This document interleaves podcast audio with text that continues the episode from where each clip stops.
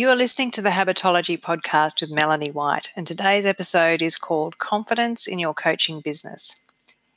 It's the second half of an important topic. If you want to run a successful business, you need to have confidence in your abilities and in your ability to run a business. So I suggest that you go back to the last episode, number 74, where we talked about you getting confidence in your modality and your own skills as a really important foundation to building confidence in your business. And that's the segue into today's topic. It's one thing to feel confident as a coach, but running a business is a whole different ballgame, especially if you've only ever been an employee and you've never run a business on your own. You're changing careers or you're fresh out of coaching school, and now you're faced with the prospect of being a coach and running a business. So that's two very new things that you're about to do for the first time.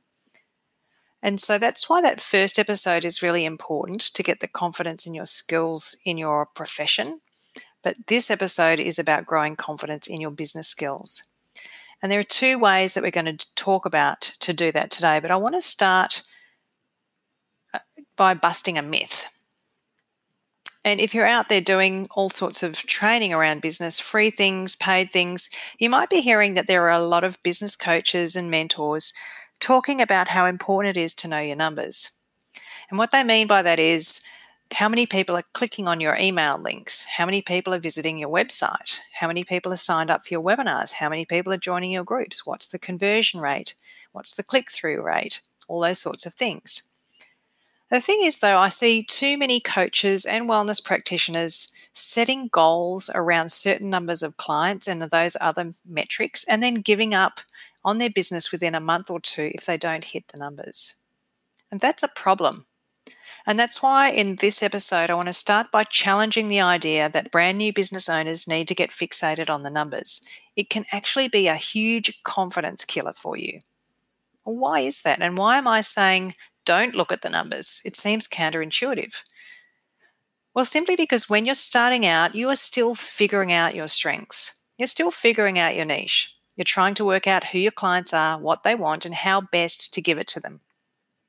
You're finding your authentic voice in the public arena and trying to work out what you stand for. You're testing, experimenting, and trying different things to see what suits you and your style and your business. And so, sure, it's useful to measure how many people are responding to what you're doing, but ask yourself this what do those numbers really mean if you're constantly chopping and changing your messages, forums, platforms, and topics in this very early experimental phase? The answer to that question, what do those numbers mean? Nothing. It's like comparing apples and oranges. Yes, it's great to see if people are responding generally and using numbers for that, but if you put too much emphasis on the numbers in your business, you may be doing more harm than good because you're eroding your confidence and seeing yourself or your numbers as a failure. And I'd like you to put that to the side and forget about it. We can talk about numbers at the end of this episode and when they are useful. But right now, I want to start talking about how do you build confidence in your business skills? Because it's a huge question and a lot of people are asking this. If you listen to the last episode, 74, I mentioned that our brains want proof of something before they believe it's true or possible. But it's pretty hard to get proof in advance when you're totally new to something like running a business, right? You've never done it before. What sort of proof could you give your brain that your brain's going to believe you're going to be competent and then build confidence? There are two things that you can do to give your brain that sense of confidence, and that's what I'm going to talk about now briefly.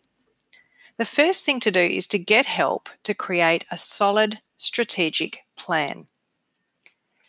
And what I mean by this is in your first year of business, you need a framework for experimenting to see what works, to figure out your best way of doing business, and to create your own regular, organized, and intentional work plan.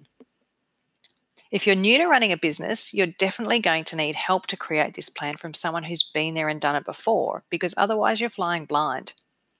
It's going to become your framework for moving forward. And when you have that in place, you'll have confidence in the plan. And that will help you to build confidence in the action that you need to take to build your business and therefore confidence in your business. You need to have that pretty good path to follow in the first place. So, the most important thing you must do in the beginning is to get help to create a solid strategic plan from someone who has experience. That's going to be your first step in building confidence in your business. Now, the second thing is about measuring your commitment to taking consistent action. Yes, measuring things is a fantastic way to see progress, but it's a bit like our clients who only measure their weight and aren't measuring anything else or thinking about what can affect their weight. We all know that if you drink two litres of water, half an hour later, you're going to be two kilos heavier because you've consumed water. And just looking at one metric like a weight isn't going to give you any information on how your health is going. It's much like that in business. Focusing on numbers is a very broad brush approach that doesn't give you any useful information and it can damage your confidence. So, if you're new to business, the true measure of your business acumen is that you have the ability to consistently take action. It's that commitment to consistent action, no matter what, that actually builds confidence in your business. And that's because when you take action, no matter what, it indicates that you have grit, courage, persistence, strength, and determination. You build those traits by taking action. When you have those traits and develop them, you feel good and empowered. And they are the qualities of confident people and confident business owners. And the stronger those traits become, the more resilience you'll have. And you need that resilience when you're experimenting with many, many things because you can't take failure personally if you want to succeed in business. You have to be able to deal with lessons and move on. And when you develop those traits of grit, courage, persistence, strength, and determination by taking action, you'll be better equipped to manage your emotions and to be logical, factual, and realistic, to make decisions in your business and to keep taking action so that you can move forward. Now, let's just briefly talk about what you do experiment with when you start a business. There's a lot. You're going to be experimenting with business processes and tools and systems, coaching techniques, session plans, the numbers of sessions that you want to offer in a program, trying different sorts of coaching questions, working out what types of clients to look for, where they are, whether you're going to do your marketing online or offline, which social media challenges uh, channels to use, how best to start conversations with people, how to plan effectively, how to create offers that attract clients, how to pull together coaching programs, and what clients want in those coaching programs.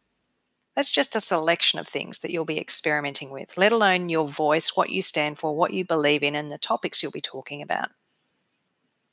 And realistically, some of those things will work and some will fail. Some of those things will feel really good and others won't. Your brain wants proof of success, but you can't know the exact formula for success or for any of those things in advance. And so, at least while you're trying to figure out how to run your business and what works for you, succeeding and failing along the way, you can create a consistent, stable platform of action taking as a means of building confidence in your ability to stick to something and to build those traits that are going to help you build your business. And so then let's go back to the numbers. When you've figured out your own method and your own way of doing things, you're clear on how you want to run your business and what works. Maybe that'll take a year or 18 months. Then you can start looking more at the numbers and results.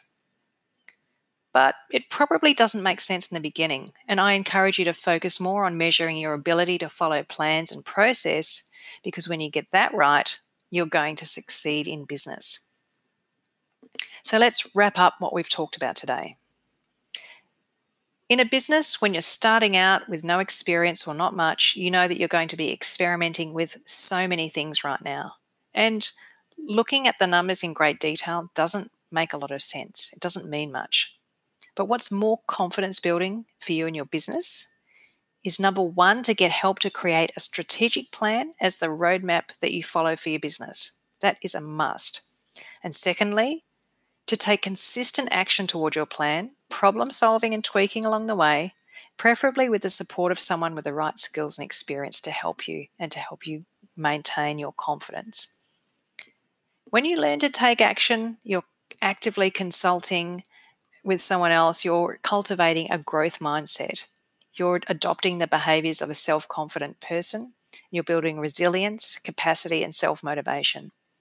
And those are the secret formula for your business success. That's it for me today. If you would like help with setting up and running your business to take consistent, deliberate action, visit melaniejwhite.com forward slash habitology and you can learn about my monthly membership that helps you to do just that. Otherwise, I look forward to seeing you in the next episode. Have a great week and bye for now.